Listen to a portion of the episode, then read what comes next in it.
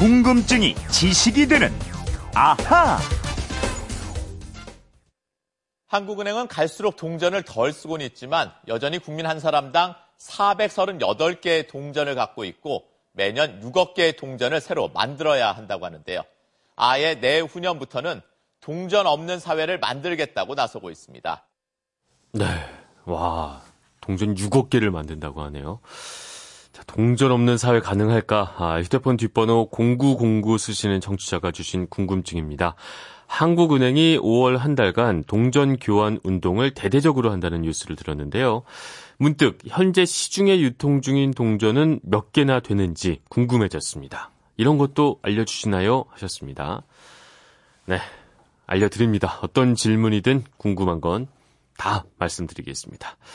아, 저는 이렇게 말만 하면 되고 아, 책임은 이분이 지니까요. 아, 궁금증 해결사 오승훈 아나운서가 나왔습니다. 안녕하십니까? 안녕하세요.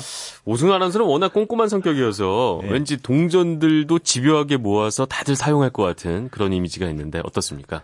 어, 예전엔 그런 적도 있었던 것 같은데 네. 요즘에는 저금통 꽉 찼는데 못 바꾸고 있어요.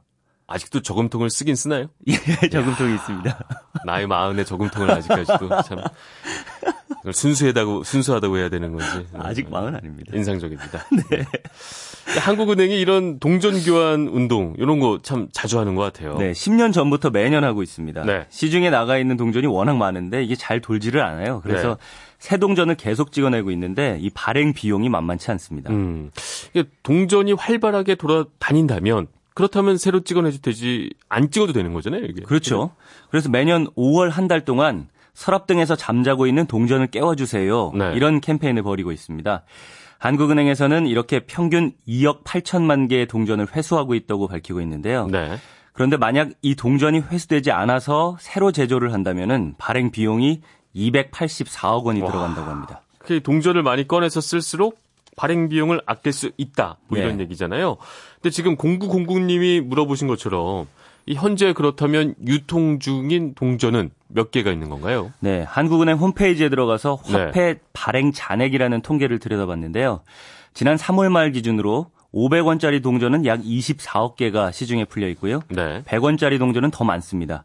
약 96억 개가 있습니다. 와. 그리고 요즘엔 잘 안 쓰죠. 50원짜리는 약 20억 개, 네. 10원짜리는 85억 개가 발행 잔액으로 나와 있습니다. 이것만 다 합쳐도 정말 어마어마한 그 금액이겠어요. 그렇죠. 다 합치면 금액으로는 약 2조 3천억 원, 와. 개수로 치면 225억 개가 있으니까요. 네.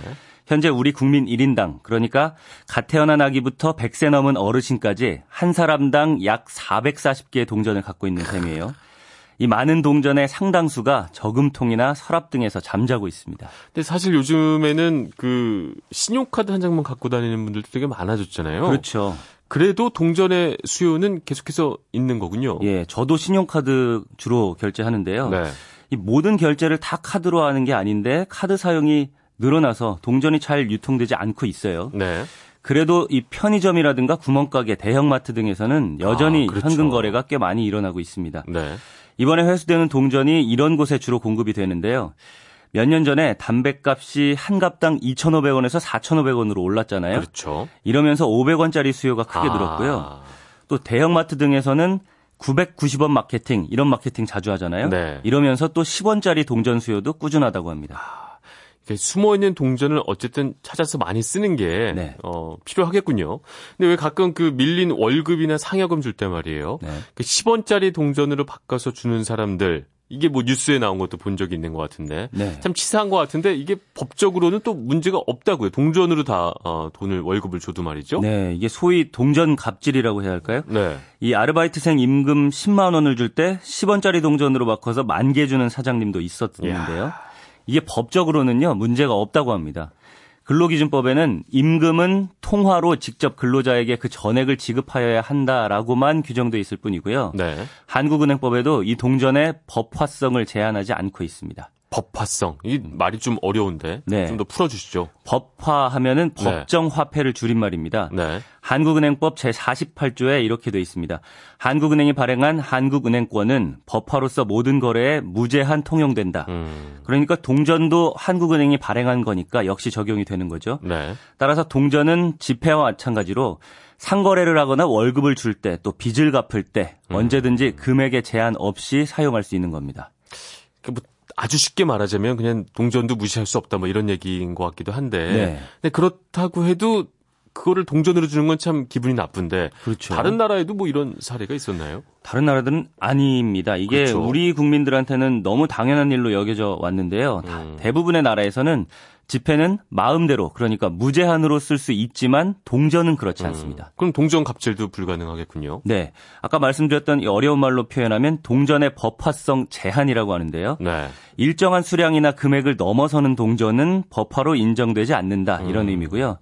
그래서 거래 상대방한테 일정 한도 이상의 동전을 받도록 강제할 수 없어요. 네. 상대방도 이를 무조건 어. 받아야 할 의무도 없습니다. 그러니까 월급을 자료에 담아서 동전으로 주면 난 이건 못 받겠다. 예, 거부할 수 있는 권리가 있는 거군요. 예, 거부할 수 있습니다. 네. 받는 사람이 받는다고 하면 정상적인 거래가 되지만 거부하면 줄 수 없다는 겁니다. 네. 다른 나라들 사례 보니까요. 유로라는 단일 통화 쓰는 유럽연합 국가들, 뭐 독일이나 프랑스, 이탈리아 이런 나라들은 동전을 단일 거래에서 50개를 초과해서 받도록 강제할 수 없도록 규정하고 있습니다. 물건을 사든 월급을 주든 어쨌든 동전을 50개 이상 주면 안 된다. 네. 사실 이게 상식이죠. 50개 그렇죠. 이상 주는 게 비상식이니까. 우리 가까운 나라 일본에서도요. 네. 동전 종류별로 20개까지만 법화로 사용할 수 있도록 하고 있고요. 네. 영국, 캐나다, 호주, 싱가포르 등은 동전 종류에 따라서 법화로 사용할 수 있는 동전 수를 규정하고 있어요. 이렇게 동전으로 지급할 수 있는 최대 금액은 대체로 자기 나라 지폐의 최고 액면 금액을 넘지 않고 있습니다. 네. 반면에 미국은 우리나라, 우리나라랑 같아요. 네. 이 동전의 법화성 제한에 관한 규정 내용이 없다고 합니다. 근데 왜 이런 규정을 뒀을까요? 이게 동전 갑질 때문인지 아니면 뭐 다른 이유가 있을까요? 네, 너무 많은 양의 동전을 주면 뭐 상대방이 그 동전을 세거나 보관하거나 운반을 할 때 너무 어렵고 힘들잖아요. 그렇죠. 이걸 방지하기 위한 겁니다. 음. 그러니까 10만 원을 주면서 10, 원짜리로 만 개 주고 나서 그걸 바닥에 쏟아놓는다. 이걸 어떻게 다 세겠어요? 그렇죠. 오래 전부터 그래서 금지해 왔습니다. 그렇다면 우리나라도 다른 나라들처럼 동전 사용을 좀 법적으로 네. 제한할 필요가 있겠어요? 그렇습니다. 이 소위 동전 갑질 사건이 벌어지면은 한국은행에서는 그런 규정을 넣겠다고 이야기를 하긴 해요. 그런데 이게 한국은행 법을 고쳐야 되거든요. 네. 그런데 이 법이 개정되지 않은 채로 이어지고 있는 겁니다. 네, 한국은행이 적극적으로 나서거나 아니면 관심 있는 국회의원들이 좀 나서서 네. 분명히 고칠 필요가 있어 보입니다. 그렇습니다. 오늘의 앗 이런 것까지. 네. 과거에 고려 시대, 조선 시대에 쓰던 철로 만든 철전이나 동으로 만든 동전 있잖아요. 네. 이 사진이나 실물을 보면 직접 보신 분들도 계실 텐데 이런 돈은 엽전이라고 불렀어요. 음. 왜 엽전이라고 했는지 알고 계시죠? 알고 있냐고요? 네. 계실 것 같아서. 아니, 이게- 당연하다든지 그렇게 말씀하시 마세요. 모르는 게 있는 거지 사람이.